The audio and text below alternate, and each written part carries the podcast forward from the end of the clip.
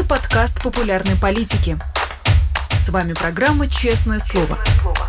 Здесь мы говорим о самом главном – 17 часов московское время. Всем здравствуйте. Это YouTube канал «Популярная политика» и программа «Честное слово». Не забудьте, пожалуйста, поставить лайк и прислать ваш вопрос в чат. Я стараюсь внимательно за ним следить.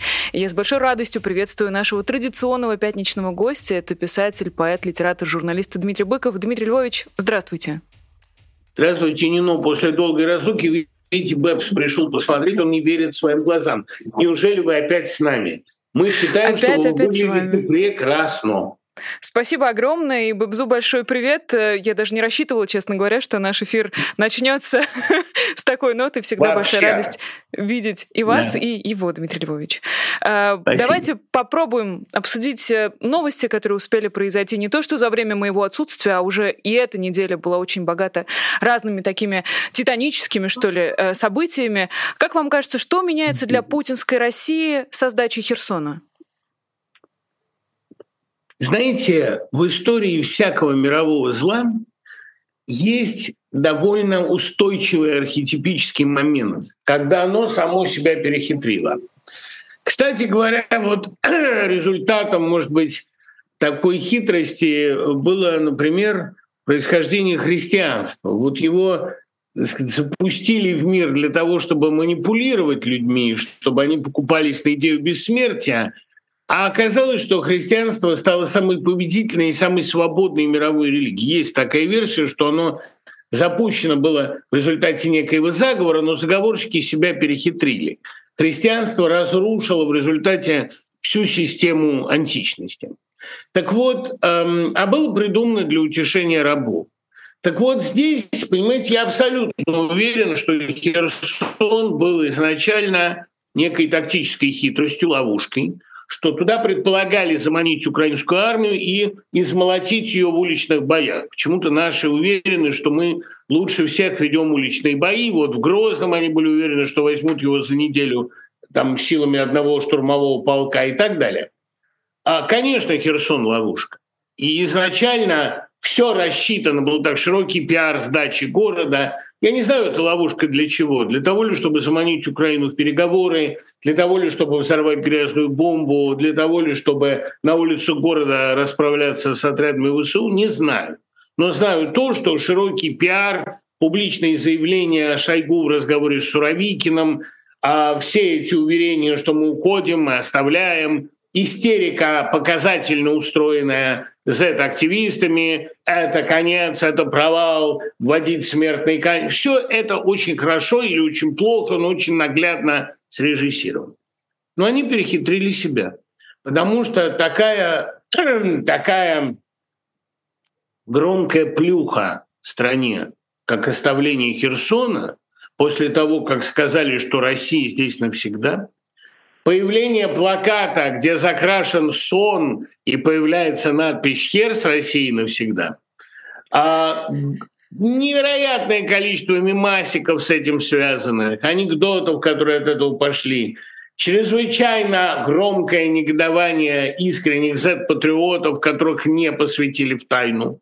Все это начинает работать против России. И это, все эти крики что таких крупных поражений Россия не знала со времен Второй мировой войны, это тоже, или по крайней мере с 91 года, это тоже не работает на укрепление ее имиджа. Даже если это окажется потом ловушкой, даже если взорвут Каховскую ГЭС, даже если в городе устроят какие-то невероятные зверства, а я здесь ожидаю чего угодно, потому что а, путинская Россия доказала свою а, абсолютную готовность на любые мерзости – все равно сдача Херсона – это тяжелейший удар по имиджу России. Ловушка, не ловушка, все равно. Говорили же, да, что и Сталин-то заманил Гитлера вглубь России, чтобы, дождавшись морозов, его разгромить.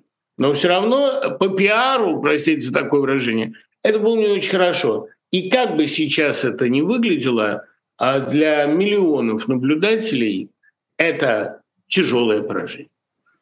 Владимир Путин во всех этих спектаклях, которые разыгрывают Z-пропагандисты и не только, совершенно не участвует. Более того, он продолжает усиленно делать вид, что ничего не произошло, и пока э, Шойгу говорит с Суровекиным, награждает медиков э, и говорит с ними о высоком, о науке, о том, что ему как будто бы э, интересно, но не так сильно, как история, но э, тем не менее.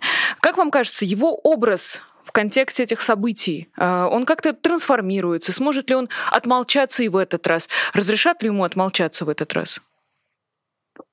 Ну, понимаете, не ну, а кто ему может что-либо запретить? Он давно уже выпал из традиционных парадигм, он давно уже сам себе разрешает и запрещает, и, в общем, ничего принципиально нового, так, между нами говоря, к его имиджу не добавилось.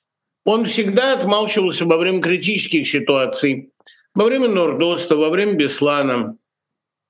Он появляется потом, а, его стараются не трогать, это понятно. Ну, понимаете, это как раз логично, он последняя сакральность России. У него никаких сакральных фигур больше не осталось. Он последний легитимный руководитель. Он давно нелегитимен, он давно узурпатор власти, он давно не проводит выборов, но когда-то его выбирали. На нем еще лежит последний отцвет легитимности. И, конечно, его нежелание сейчас что-либо говорить очень понятно. А что он может сказать? Он уже подарил нам формулу на все времена. Мы еще не начинали и говорим, ну хорошо, у них наступление, посмотрим, чем оно закончится. Это грозные, угрожающие, предельно размытые, довольно эффектные формулы. Он же сам уже сказал, по крайней мере, эффект был достигнут. Ну, про свой ядерный шантаж. Эффект был достигнут, да. А просто вопрос действительно, чем это закончится. Закончится ли это наступление в Крыму, потому что из Херсона путь туда открывается прямой. А сегодня уже распространяют информацию, якобы конфиденциальную, что статус Крыма не будет обсуждаться, а Владимиру Путину предложен мир на условиях э, не вступления Украины в НАТО и возвращения всех территорий, кроме Крыма. А я не очень верю каналу, который это вбросил, но почему нет? Я это могу допустить. Вопрос в том, что Украина сегодня на никакие мирные переговоры совершенно не готова она э, почувствовала вкус победы, и более того, тот президент, который сегодня захочет замеряться, он э, просто будет снесен народным гневом. Ну, представьте себе попытки замерения в 1943 году. Я уже не говорю о том, что Владимир Зеленский делает чрезвычайно осторожные заявления. Я никогда не закрывал дверь для переговоров. Но что он готов к переговорам, он не сказал до сих пор и полагаю, что никаких переговоров не будет. Так что ну, у меня на этот раз у меня мрачный прогноз, потому что после Херсона а, Путин окончательно избавится от тормозов и будет наносить а, хаотические удары по мирным гражданам, по инфраструктуре, будет молотить, не разбирая. А, потому что на шантаж никто не купится и договариваться никто не будет. Но а, это будет связано с его явлением уже конце ноября. Мне кажется, переломным будет момент конца ноября. Ближайшая неделя пройдет под знаком поисков компромисса. Компромисса никакого не получится. Про Крым, Дмитрий Львович, то, что Украина и в том числе Зеленский не согласны ни на какие компромиссы, эта позиция уже давно-давно оформленная, и из эфира в эфир Михаил Подоляка не только, в первую очередь, всегда делают акцент именно на территориальной целостности. Учитывая выход из Херсона, и, как вы совершенно правильно заметили, открывающиеся сухопутные пути э, в Крым, как вам кажется, насколько жизнеспособна путинская Россия все-таки без Крыма, если этот сценарий оставить на столе? Вот это очень трудный вопрос. Потому что э, Крым – основа так называемого крымского консенсуса, э, с помощью которого сбили протестную волну 2012 э, года. Конечно, рейтинг Путина в 2012-2013 годах редко поднимался выше 40, объективно. Но после Крыма он вырос сначала до 70, потом до 90. Это довольно простой способ России. Этот рефлекс всегда срабатывает. Внешний враг всегда вызывает объединение вокруг власти. Это то лекарство, которое, конечно, не лечит болезнь, загоняет ее вглубь, но поначалу действует очень эффективно. Тем не менее, я полагаю, что в первое время крымский консенсус устоит. А вот потом вступит дополнительный фактор. Дело в том, что ведь эффекты санкций, эффекты изоляции, эффекты отъезда профессионалов, они отсрочены. И где-то через полгода, если раньше ничего не произойдет, а раньше произойти может, где-то через полгода страна пойдет, что поймет, что у нее украли будущее. Во всяком случае, к 2024 году у Владимира Путина будут все основания уйти в почетную, как ему кажется, отставку. Он, конечно, при таких условиях на еще один срок не пойдет. Но мне очень трудно представить даже сейчас после Херсона, что Владимир Путин в 2024 году снова предложит свою кандидатуру или отменит выборы по случаю военного времени. Это будет ну, некрасиво, не, ну, просто неэффектно. А потом, видимо, мягкий транзит – и дальше сценарий, описанный Ходорковским. А, в 2024 году они избавляются от Путина, ставят а, хунту или квази-хунту. А, не знаю, кто это будет, Патрушев-младший или Медведев или кто-то еще. А через два года эта хунта выпускает страну из рук. Но разве может Владимир Путин в нынешних условиях позволить себе уйти? Кто будет обеспечивать его безопасность, на которую он так зациклен? Знаете, не ну, ему абсолютно ничего не угрожает. Вот это, что безопасность. А в чем опасность? Что свои съедят? Не думаю. А ведь отношения с лучшим другом Берлускони не просто так восстановлены. Берлускони – это держатель прекрасного острова, на котором прекрасно можно провести старость. Что еще нужно, чтобы встретить старость? Да и потом у Путина столько резиденций, понимаете, эм, мы все думали, зачем ему столько – а это операция «Семь Поттеров». Очень полезно читать Гарри Поттера. Никто не будет знать, где он конкретно находится. Даже не из ближайшего окружения никто не будет знать этого. Помните, никто не знал, где находится товарищ Сталин, на какой из дач. И поэтому многие приезжали не туда. Он, да, сидел большей частью на ближней даче, но у него было еще семь вариантов, а может и больше. Соответственно, здесь вариантов не 7, а 107, и ничего абсолютно не угрожает ему.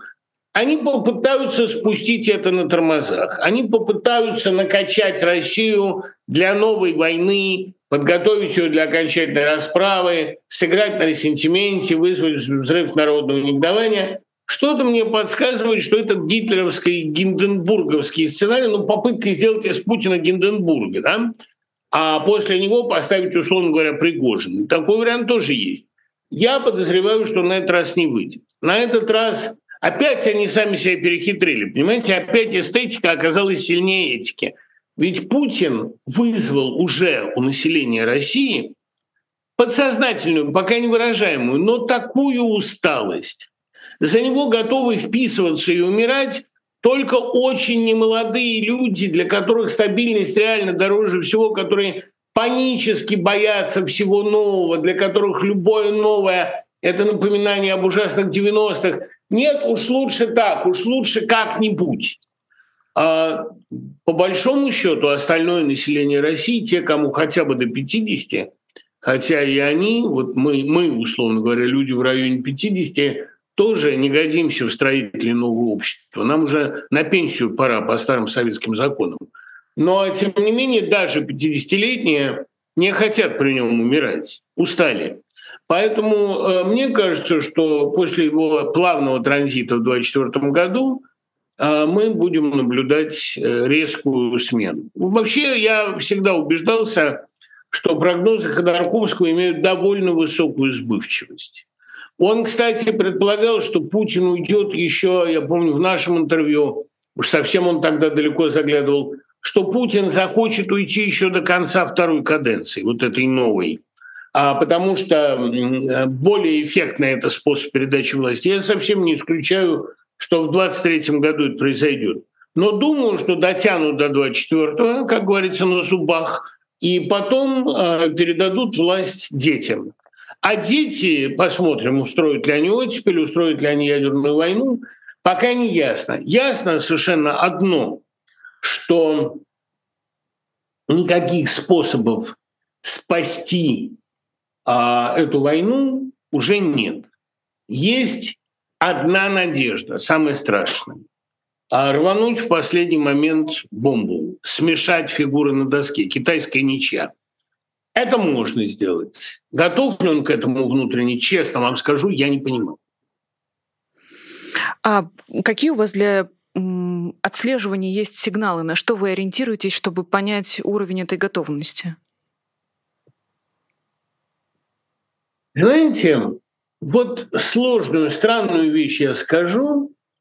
Я ориентируюсь на Шойгу, потому что я его знаю много лет, еще со времен его а, Министерства чрезвычайных ситуаций. Я много раз у него интервью брал, и иногда он мне очень нравился, он мне был симпатичен. Во всяком случае, из всех хельсинских министров, несмотря на страшный избыток пиара, на самомнение, на тщеславие, он был человек наиболее деловой и эффективный. Поэтому в стране было так много чрезвычайных ситуаций. Ему было чем заниматься.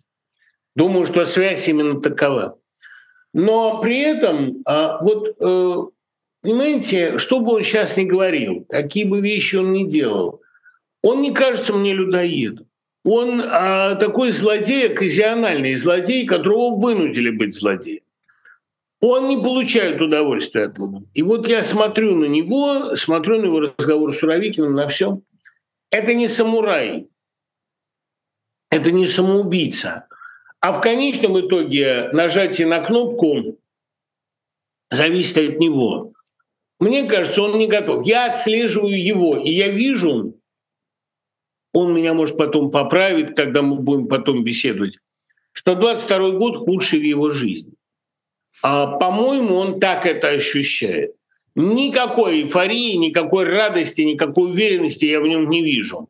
Для меня он главный индикатор, потому что, я знаю, меня сейчас закидают там камнями, яблоками, чем хотите, но эм, в нем что-то человеческое было, и я не верю, что оно может исчезнуть. Вот в Путине с самого начала этого человеческого было очень мало. И он всегда был меньшим злом, да, потому что Лужков, Примаков устроили бы все это сразу. А он все-таки, ну, казался там вменяемым. А ничего человеческого, начиная с Курска, в нем обнаружить не удается. Шойгу это человеческое есть. Не потому, что он пишет рассказы, или рисует маслом, или любит детей, а потому, что он действительно а, не получает наслаждения от злости, вот не получает наслаждения от расправ. Я смотрю на него, и вижу такую тяжесть, такую, такое отвращение в его глазах. Мне кажется, что он может оказаться в последний момент крюком, на котором все повиснет. Зачем же он это делает тогда? И человечность все-таки разная бывает, Дмитрий Львович. О каких качествах вы сейчас говорите? Зачем он это делает? знаете, раз начавший, трудно остановиться. А зачем они все это делают? Вот все эти люди, которые, эти это активисты, да, эти когда-то вменяемые пропагандисты, это когда-то вполне интеллигентные писатели. Что они не видят, не понимают? Раз начавший, трудно соскочить, понимаете, у дьявола же под рубль выход два. И кто уже вовлечен в эту орбиту, тому шевелиться очень сложно. Но одно несомненно, среди них есть люди, которые наслаждаются процессом. Ну, например, Прилепин, которого совершенно съела его внутренняя черная обезьяна. Он в романе Черная обезьяна честно об этом предупредил, и это самое честное, что он в жизни написал. Вместо него сейчас вот этот демон действует, и он мертв, конечно, но этот кадавр наслаждается, это видно. Падением своим наслаждается Красовский, такой садомаза, это тоже видно. Наслаждается Маргарита Симоньян, потому что ее должность подарила ей при ее действительно диком тщеславии невероятные возможности для самоутверждения. Кстати, насчет Киасаяна не уверен. У него глаза бегают очень подозрительно. Но она наслаждается там. А вот Шойгу, сколько я на него не смотрю, понимаете, я ведь с ним говорил. Он не производил никогда впечатления кровожадности. Карьеризма, да, тщеславия, да, кровожадности нет. И я подозреваю, что он единственный человек, а, в котором есть что-то помимо лояльности, помимо тотальной запродности. Я могу ошибаться. И это тот случай, когда я готов ошибиться. Но мне кажется, что огромная часть идеологов, пропагандистов, военных просто устала. Понимаете? Потому что это не потому, что они хорошие, а потому что человеку надоедает быть плохим. Это наркотик для очень коротких дистанций. Победоносная маленькая война должна быть маленькой и победоносной. А если она не победоносная и не маленькая, значит, ваше лекарство пошло во вред. И все же интересно, Дмитрий Львович, э, возвращаясь к фигуре Шойгу, как будто бы даже, вот знаете, в его каком-то таком грустном и поникшем взгляде действительно угадывается вот что-то такое человеческое. Там нет бетонной стены, которую я лично, например, вижу, э, глядя на господина Суровикина. Но если Шойгу да. до сих пор соглашался на самые страшные преступления, и речь не только про 24 февраля, то почему он сейчас должен передумать? Ну, видите, какая вещь. Вот это тоже довольно странный парадокс человеческой природы. Наступает некоторая усталость даже у металла. Да? Как писал Леонов в предисловии к пирамиде, стареют и звезды, в том числе и звезды на погонах. Понимаете, э, я еще раз вот напоминаю этот очень важный принцип такой макиавеллийской политики. Война – это действительно лекарство от смуты, серьезное лекарство. Но оно краткосрочное. Понимаете, когда долго влезаешь в войну, когда она не помогает, ведь даже, понимаете, даже в Германии к 1943 году наступило некоторое отрезвление, хотя изначально они были очень инициированы, очень разагитированы. А затяжная война, как затяжной дождь, она приводит к росту разочарования, к раздражению от неудач. Ведь, понимаете, Путин у власти 23 года. А дольше в России правил только Николай и Екатерина. Екатерина все-таки устраивала некоторые оттепели и, по крайней мере, а, не отгораживалась от остального мира. А, по крайней мере, до французской революции. Николай, да, в последние годы впал, конечно, в полное помешательство. Господа, седлайте коней во Франции революция, мрачные семилетия, все дела. Но Николай был в XIX веке. Путин жутко утомил. И главное, жутко утомила вот эта ситуация безнадеги. Восьмой год Путин безальтернативен, война. Четырнадцатый год Путин безальтернативен, война. 22 год Путин безальтернативен, война, массовое бегство, международная изоляция, репрессии, а угрозы 1937 года, истерика пропагандистов. Понимаете, э, вечно играть на одной трехструнной балалайке и вечно пугать всех большой кровью немножко утомить. А что ты можешь предложить-то? Предложить, что ты можешь. Неужели только радость и убийство? Неужели только наслаждение от того, что ты разбомбил еще один Мариуполь? это, э, знаете, человеку хочется быть хорошим. Душа по природе христианка. 23 года Россия побыла пугалом для всего мира. Надоело. А родным э, мобилизованных, как вам кажется, что надоело, если они выходят и жалуются на то, что у их родных нет сапог нормальных и рюкзаков, они требуют их вернуть назад и не возмущаются тем, что их родных и близких втягивают в преступление? Но вы э, хотите, чтобы все получилось слишком быстро. Но обратите внимание, после первых военных неудач в 2014 году, я имею в виду 1914, до убийства офицеров на фронте, а офицеров уже посылают, как вы знаете, на многих роликах, до убийства офицеров на фронте прошло два года, до революции три. И даже во временном правительстве не было консенсуса насчет того, чтобы заканчивать войну. А даже Троцкий поговаривал не мира, не войны, а армию распустить. Поэтому э, нужно время. Сейчас прошло полгода, ну, 8 месяцев. А к исходу ноября будет 9. Доносили этот плод. Вы хотите, чтобы сразу это безвольное, деморализованное, во многом отупевшее население, которое не имело никакого навыка демократии и почти никакого навыка протеста, вышло сразу на площади? Нет, подождите. А они увидят, как к ним относятся. Они увидят, как с ними расправляются. Все эти разговоры, что те, кто не поедут на фронт, не доедут даже до тюрьмы, я думаю, кстати, Пригожин станет не преемником, а первой жертвой вот этого массового раздражения. А надо его предупредить, а то он, может быть, не знает. Я знаю, что он внимательно слушает все, что о нем говорят. Серьезный, серьезный риск, господин Пригожин. Не очень все у вас хорошо. Я человек завистливый, но тут завидовать нечему. Так вот, э, я думаю, что масштабный протест, который пойдет поверх всякого запугивания, это дело ближайших месяцев. Потому что просто, понимаете, еще раз говорю, такой плюхи, как э, с Херсоном, давно не было. Как сказал Сергей Михалков на премьере своей пьесы «Балалайкин и Ко», таких пощечин царизм не получал давно.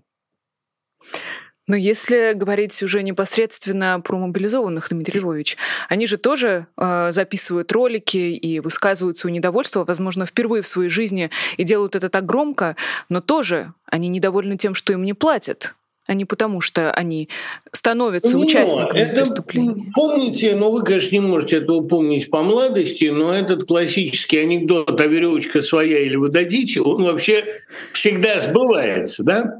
Сначала они недовольны тем, что им не выдают обмундирование, потом тем, что не платят. Потом они начинают быть недовольны тем, что их используют как пушечное мясо, потому что, ну, правда, это не очень хорошо, когда а они сами говорят о градометах, никто не руководит, приказ не поступают, снабжения нет, никто ничего не знает. А тем более говорят при отступлении из Херсона, мы пока точных данных не знаем, но жертвы довольно серьезные. Шарий называет 20 тысяч, Шарий я не верю ни в чем, но полагаю, что какие-то там цифры довольно серьезные. Когда люди поймут, что ими не руководят и что они не более чем расходный материал, это же, понимаете, доходит не в теории. Когда тебя призывают, вот не пойти очень трудно, это я по себе знаю. А когда ты там побывал и понял, как там, тогда, я боюсь, все начнет доходить быстрее. Все по формуле Солженицына. Каждый из нас способен объять только ту часть правды, которую уперся рылом. А как вам кажется, это осознание случится раньше января, когда некоторые военные аналитики предсказывают вторую волну мобилизации, которая, безусловно, позволит Путину продлить эту войну во времени еще на долгие-долгие месяцы? Или все-таки раньше? Значит, никакой второй волны, по крайней мере, успешной второй волны я не ожидаю. Никаких оснований для этого нет. И я все-таки получаю очень много сигналов от потенциальных жертв этой мобилизации. У меня, слава тебе, Господи, в России много информаторов и много друзей. Во-вторых, Нино, понимаете, у меня есть предчувствие, что мы с вами будем Новый год-то встречать все-таки на эхе. Если этого не произойдет, то а, выход России из войны и последующие годы будут ну очень катастрофичны, очень плохи. Правда, я никого не пугаю, но вот единственная надежда, что это как-то закончится с сохранением хотя бы какого-то костяка российской государственности, это что это закончится быстро. Если нет, этот рак съест все.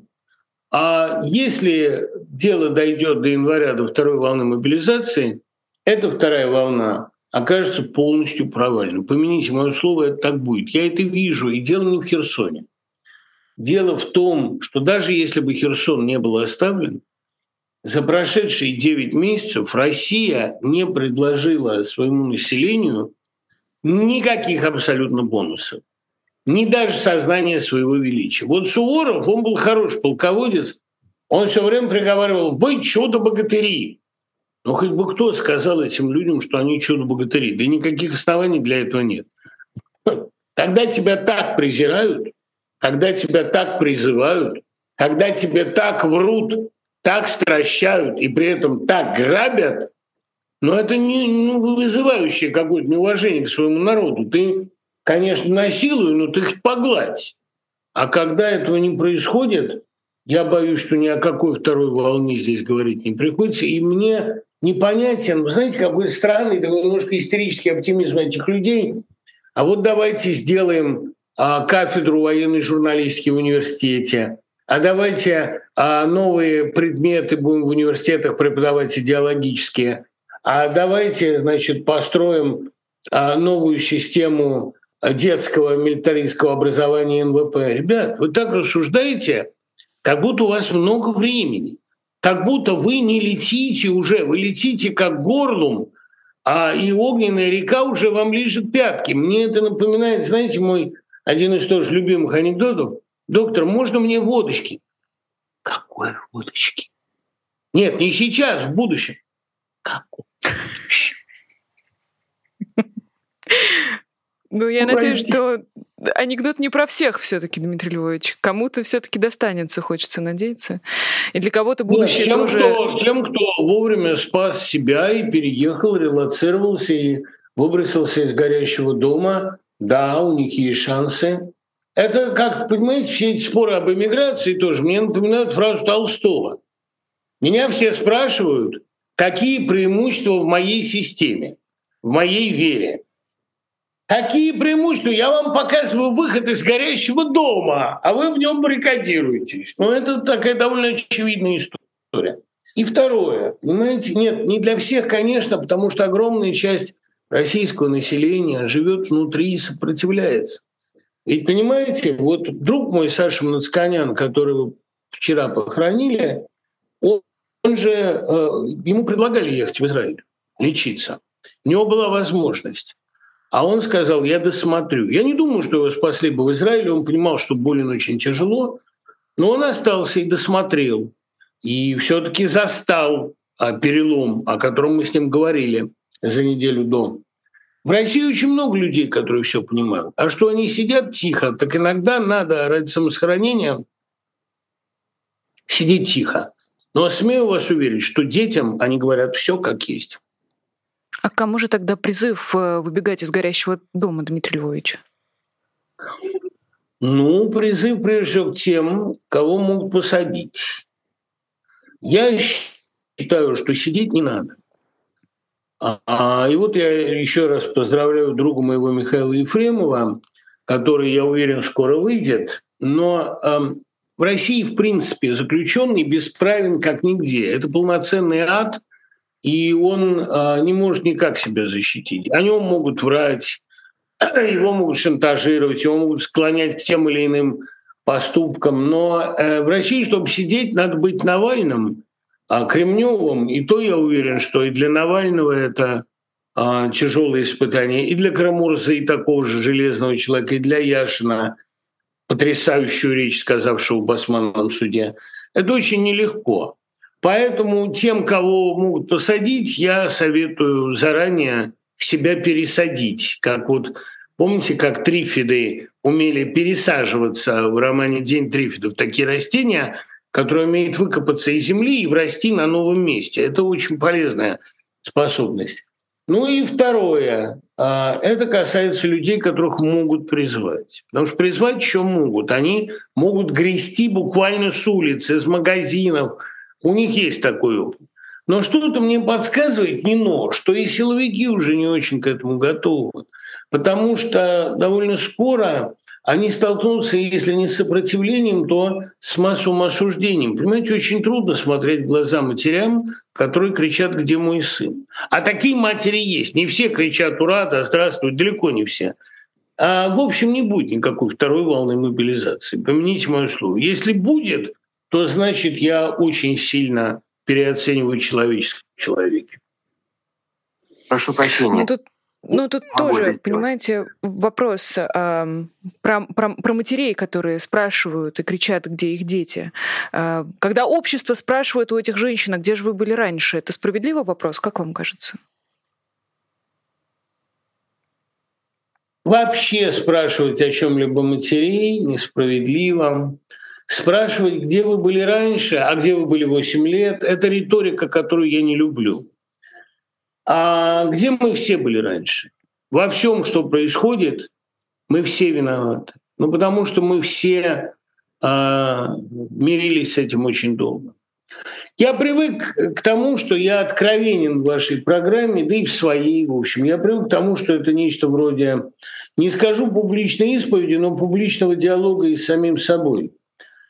Я только уехав работать, уехав впервые еще в 2012 году работать, я понял, как же со многим я соглашался, и как многим в моей работе соправлял страх.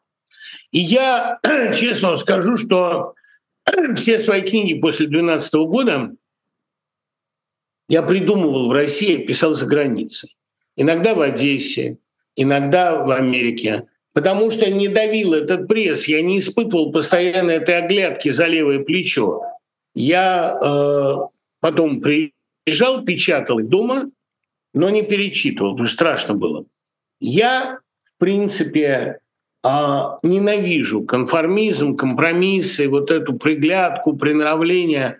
Но я сильно пересидел, утроба меня сильно переносила, потому что я шел на те компромиссы, ну тоже необходимые ради того, чтобы там а, чтобы не навлекать неприятностей на кого-то, чтобы там, я не знаю, не огорчать никого, да, родственников, чтобы не лезть на рожон эти компромиссы были. Я, правда, искал... Когда я писал, я не мог себя заставить врать.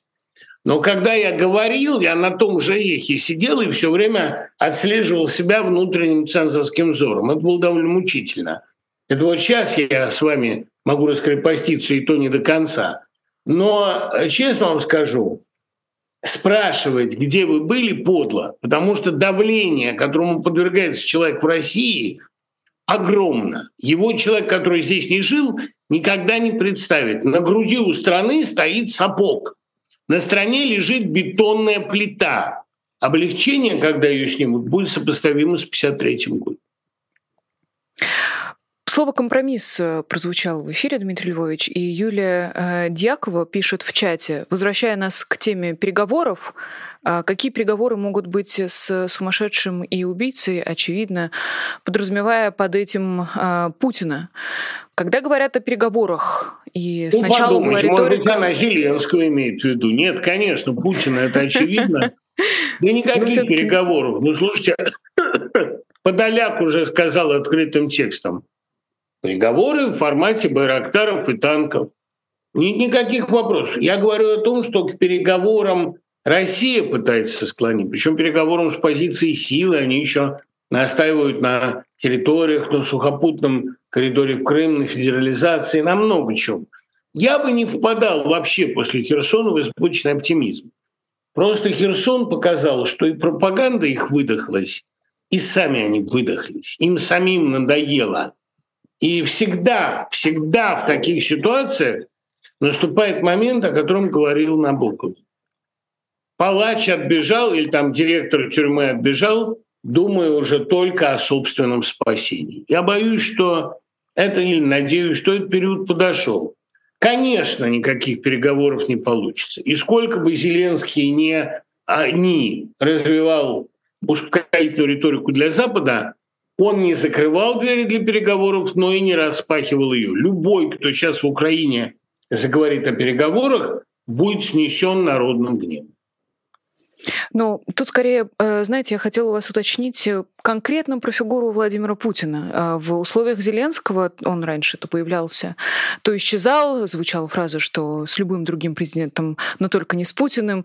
И сейчас вроде как снова эта дверь не закрывается. Как вам кажется, есть ли шанс и нужно ли этот шанс давать Владимиру Путину, чтобы хотя бы в переговорах принимал участие лично он? Нет. Простой ответ – нет. Всегда хороший, мы повторяли хороший его, ответ. вы помните его притчу про там нельзя крысу загонять в угол, эта притча тоже очень наглядная, Господь все сделал предельно наглядным, все это понятно. Но э, мне кажется, что переговоры с Владимиром Путиным сейчас вернут ему легитимность. А этого не надо. Он нелегитимная больше фигура, это неинтересно. И я сильно подозреваю, что переговоры пройдут в том самом формате, о котором говорил Залужный. Да и потом Владимир Путин, ну как вы себе представляете, что он сядет с Зеленским за стол переговоров?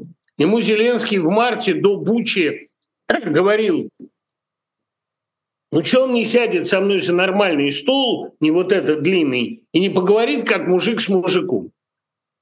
Я помню эти слова. Я же книгу о нем пишу. Собственно, написал. Никаких абсолютно переговоров сейчас, после всего этого, не будет. И когда Макрон приехал с идеей переговоров, а Зеленский Макрону сказал, пока вы не съездите в Бучу, мы ни о чем не будем говорить. Он съездил. И все стало понятно. А поэтому я думаю, переговоры сейчас будут вести какие-то посредники, какие-то третьи страны, но Владимир Путин в любом случае доказал всему миру, что единственный формат переговоров с ним – это «спасибо, хватит». А от лица России кто мог бы а, вести эти переговоры? Или России вообще не должно быть в этих переговорах? Не, ну, конечно, должна. Кто-то же должен давать гарантии. Но Мединский попробовал, не получилось. Я не очень знаю. Может, у Ольги Любимовой получится. Она идейная такая. Она любит поговорить. Я ей рекомендую. Ольга, я к вам обращаюсь. Вы когда-то сказали, Быков – это не тот Быков, который из каждого утюга, а Василий Быков, настоящий писатель. Я не забыл ваши слова. Так вот, Любимов не тот Любимов, который вы, а тот, который имел отношение к культуре. Он говорил, с ними надо разговаривать, их надо дразнить, но с ними надо разговаривать. И спасал таким образом Таганку. Вы же так любите разговаривать, вы такая говорливая, вы так хорошо говорили о том, как вы музеи не любите. Маечка на вас была такая интересная на одной фотосессии с такой надписью красноречивой. Вы публичная фигура, как положено министру культуры. Пойдите, поговорите. Мне кажется, они вас переговорах как раз у вас есть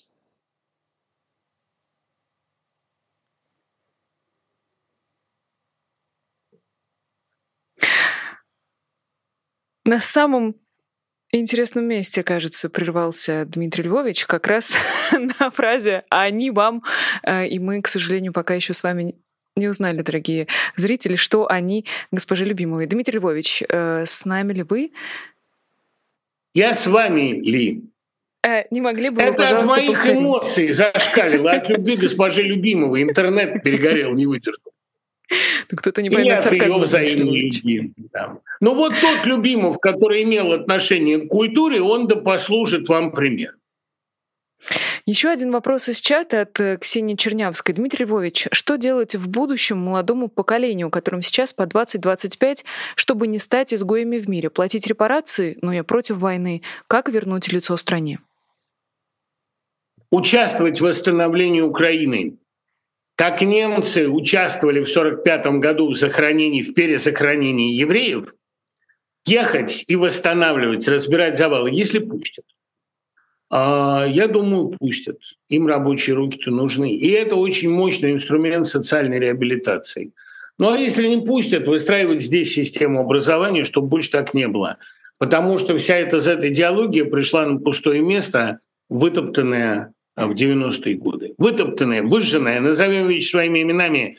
А 90-е годы разрушали то немногое приличное, за что стоило терпеть Советский Союз. А не скажу back to the USSR, но выстроить хотя бы то, что было. У нас остается буквально полторы минутки, Дмитрий Львович. То, что было, если можно, тегами, парой слов, чтобы э, опять не раздразнить э, людей, которые склонны видеть во всех имперцев. Ну, была, во-первых, довольно пацифистская риторика, а во-вторых, старая идея просвещения. Человек, который больше знает, меньше склонен к глупым, решительным и разрушительным действиям. Я согласен с Игорем Артеньевым. 70-е годы были в Советском Союзе наиболее интеллектуальными и наименее кровожадными. Если мы сумеем дотащить себя как минимум до уровня 70-х годов, мы можем опять оказаться на развилке 80-х и пойти правильным путем, путем конвергенции, путем а, нормального а, возвращения к нормам свободы. И мне кажется, что сегодняшние люди, которые получили полновесную диктатуру, они более резистентны и больше готовы сказать «больше никогда». Так мне кажется. Спасибо Еще один вам. вопрос из чата, если у вас есть минутка. Если нет, то мы продолжим, наверное, в следующий есть, раз. Тогда говорите. вопрос. Тогда вопрос. Э, Дмитрий, в прошлом вы сказали, что вы в принципе против сецессии. Если Украина хотела бы отсоединиться от СССР во время СССР, вы тоже были бы против? Не против сецессии, а против сепаратизма. Я не был бы против, может быть, я бы понял это. Но видите, какая штука. По законам физики, чем больше площадь, тем меньше давление, которое по ней распределяется. Благодаря Советскому Союзу в Украине можно было, благодаря этой огромной площади, в Украине можно было иногда то, чего нельзя было в Москве. И вообще а, в республиках, как ни странно, какие-то экзотические цветы вроде журнала «Литературная Грузия» или вроде публикации романа Гончара «Собор» были возможны. Я не возражал бы, я молчал бы, наверное, им виднее. Но мне кажется, что мировая тенденция – это все равно глобализм, а, при котором неважно, а, насколько… Ну, в общем, я против национализма в любой его форме. А так-то иногда, может быть, для того, чтобы потом объединиться, надо разъединиться. И Европа нам все это довольно убедительно показала. За сим спасибо вам, Нино. Я увижу вас через неделю и лечу в Денвер. Пока. Хорошо вам дороги, Дмитрий Львович. Спасибо большое за то, что вы были на своем традиционном месте в программе «Честное слово». Уже сложно представить себе «Честное слово» по пятницам без Дмитрия Львовича. За время моего отсутствия, дорогие друзья, у нас появились э, новые правила. Теперь я должна сказать, что у программы «Честное слово» есть свой Patreon, и там даже есть моя фотография. Э, видимо, она должна вас как-то заманивать. Э, в целом, я и не против, если вы поддержите нашу работу и поддержите программу «Честное слово» Пескова. Мы даже покажем вам всех, кто является патронами нашей замечательной э, передачи. Вы тоже можете попасть э, в эту бегущую строку, придумать себе какой-нибудь э, хороший, смешной или э, просто очень правильный э, никнейм, например, «Адыгея против войны», э, который у нас вот сейчас прямо э, подо мной э, и у вас на экранах, соответственно, тоже. За время эфира пришло еще несколько платных сообщений. Большое вам спасибо, дорогие друзья, за вашу поддержку. Это Нику, который стал одним из наших постоянных зрителей, как мне кажется. Э, приятно вас видеть и здесь, э, дорогой, уважаемый э, Нико.